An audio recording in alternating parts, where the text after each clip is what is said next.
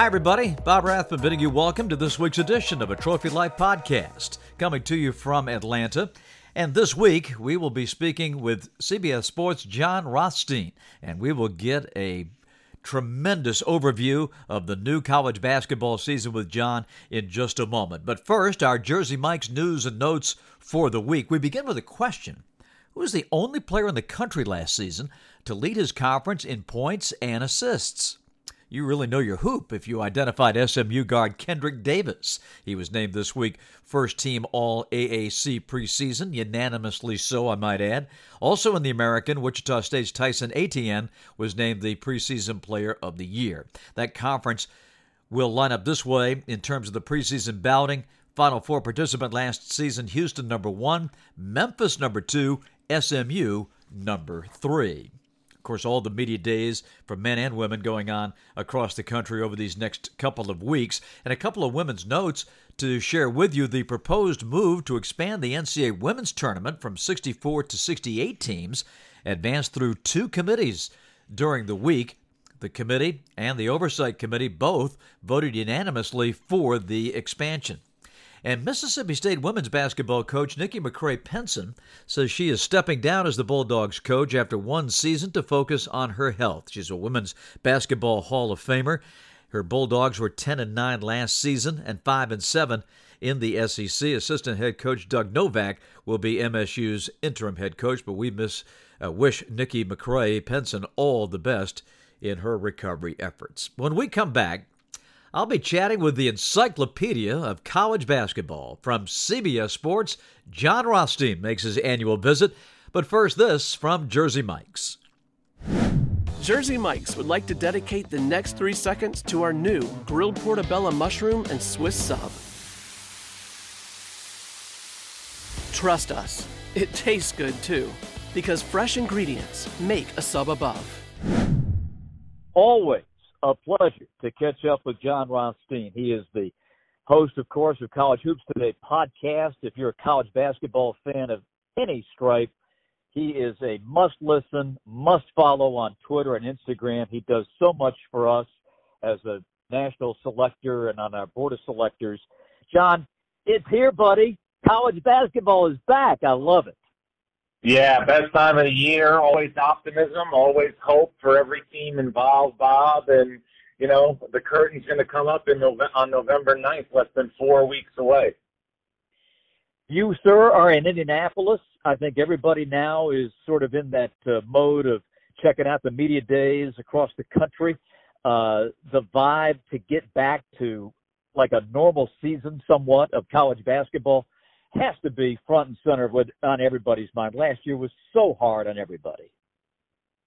It was really, really hard, and it was just kind of a season that never really had a great rhythm or a chemistry. But you know, all good things in time hopefully pass uh, in a favorable direction, and you know, college basketball is more than a good thing. It's a big part of the fabric of our country, and I think for the people who are immersed in the sport, like you and I, Bob, it's a warm blanket that we wrap ourselves in each and every night. And the hope and the think that we're going to have a chance to have it back in its normal form this year is very, very exciting, especially with the type of season that we could have in front of us.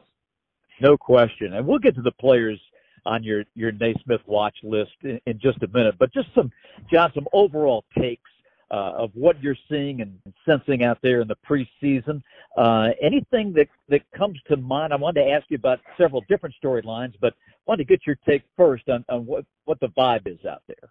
Well, I think you know one of the things that's really happened in college basketball, you know, the last couple of years was we had so many sweeping changes to the game. You know, there's name, image, and likeness now. There's obviously you know freedom of movement via the transfer portal, and I think one of the things that's happening is it is becoming more attractive for a lot of these players to stay in school and to have an opportunity to finally monetize, obviously, you know, their likeness and make a little extra money. And if they're not ready for the NBA, it gives them an opportunity to remain in school.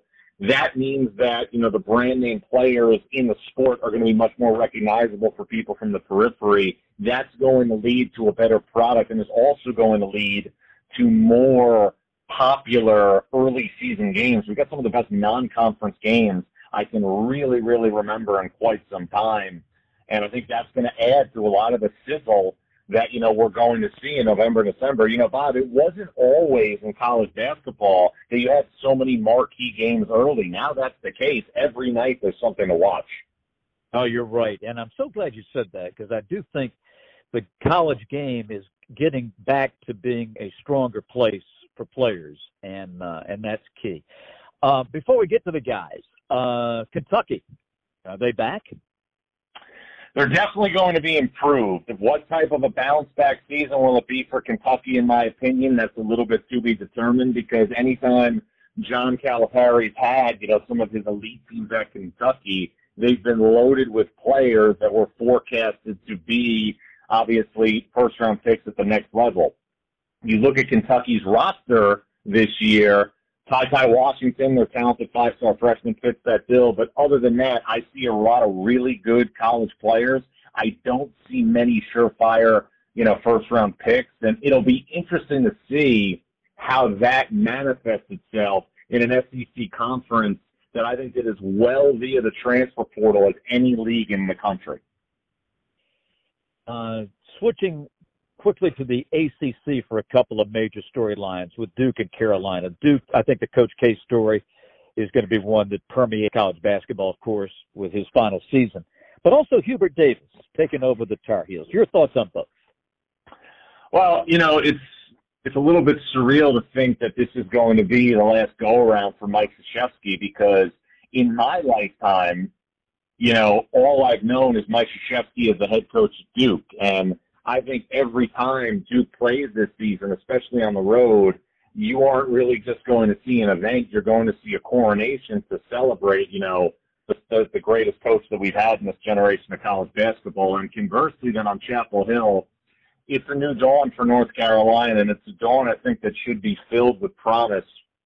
North Carolina lost in the round of 64 last year to Wisconsin, but Hubert Davis inherits a team that is older on the perimeter. Caleb Love, R.J. Davis, Kerwin Walton, they all become sophomores. You get Armando Bacot back, who's going to be one of the best big men in the country, and North Carolina added Brady Manek from Oklahoma as a grad transfer. Dawson Garcia as a transfer from Marquette, and also Justin McKoy from Virginia. So now you're going to be able to see a North Carolina team play with a more talented and deeper baseline that gives you a different type of a look. As you know, one of the hallmarks and backbones of Roy Williams at North Carolina was being relentless with two traditional bigs up front. Now all of a sudden, Hubert Davis might look to play with a little bit of a more four-out approach.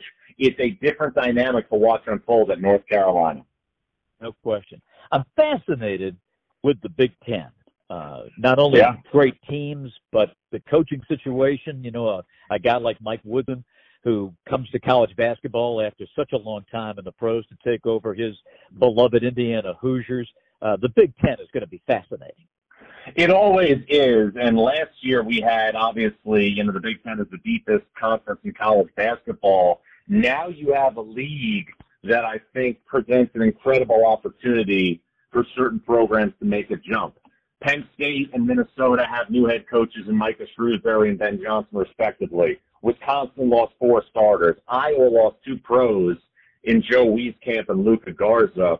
If you're a team like Nebraska with Fred Hoiberg, who has vastly upgraded his personnel, and Northwestern with Chris Collins, who's going to have six juniors and seniors back from last season, there is never a time in the Big Ten to jump from 11 or 12 to 7 or 8 like there is right now, Bob. What's your take on the Big 12 right now? For this season, I think the Big 12 will be, as usual, a five to six bid league. And I think moving forward, the league did the best it possibly could with realignment because when you look at realignment, losing Texas and Oklahoma, you've added crowd basketball traditional powers in Houston and Cincinnati, along with BYU, which had a completely different dynamic to road venues for the Big 12 because of what obviously they're going to be capable of the Marriott Center. And then I think you add the Orlando market and UCF. My big thing moving forward with the Big 12 is this. what are we going to see out of the Big 12 when it comes to a conference schedule?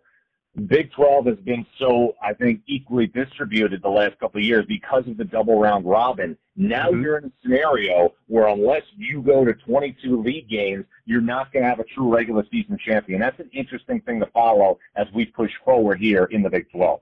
Yeah, no question. I mean, they're they're going to be like a lot of other conferences with this humongous travel uh, that yes. they're facing, and and that is going to be different for those guys. Yes, absolutely. Absolutely, ask, definitely going to be different. Let me ask you, uh, Jon, about the the West. I mean, we know about uh, the Zags, of course. UCLA with its unbelievable run last year. Your your early feel of, of what's happening in, out west. Well, you know, UCLA and Oregon, I think, are cut above everybody else in the Pac-12. I think Gonzaga and BYU will be the best teams out, you know, in the WCC. I expect St. Mary's to have, you know, a bounce back year. Randy Bennett brings back everybody's significance from his team last year and adds, you know, a talented freshman on Augustas Marciulionis, the son of former NBA star Sarunas Marciulionis.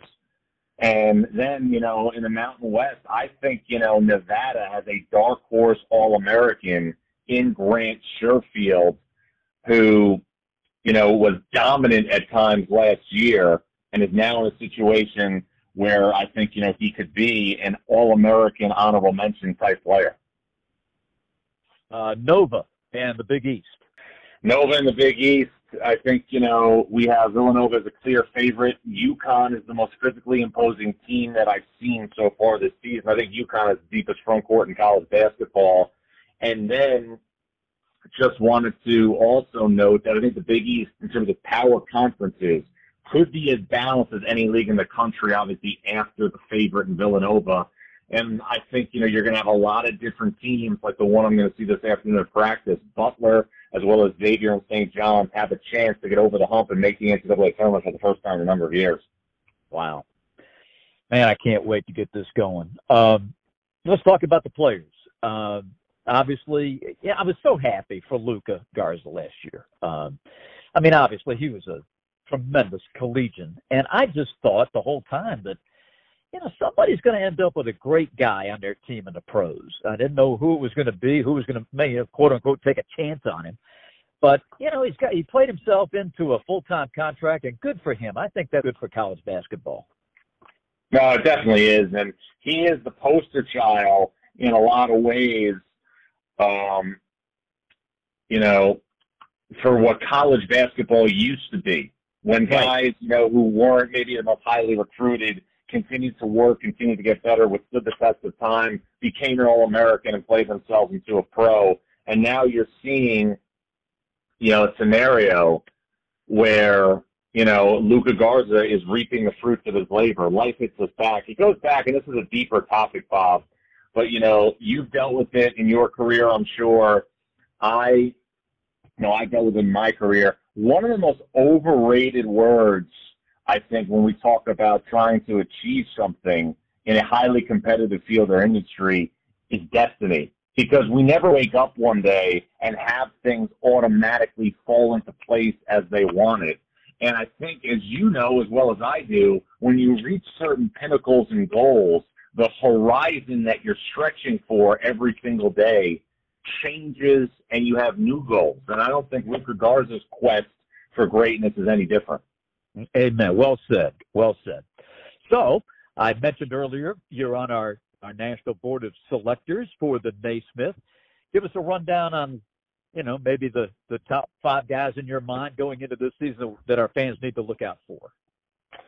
Well, my first team All Americans are going to be Collin Gillespie at Villanova, Johnny Juzang at UCLA, and then three big men: Drew Timme of Gonzaga, who's my National Player of the Year, also Hunter Dickinson from Michigan and Kofi Cockburn from Illinois, and obviously there'll be more of that on collegehoopstoday.com, and of course, obviously the uh, the CBS Family and Network starting on November 9th.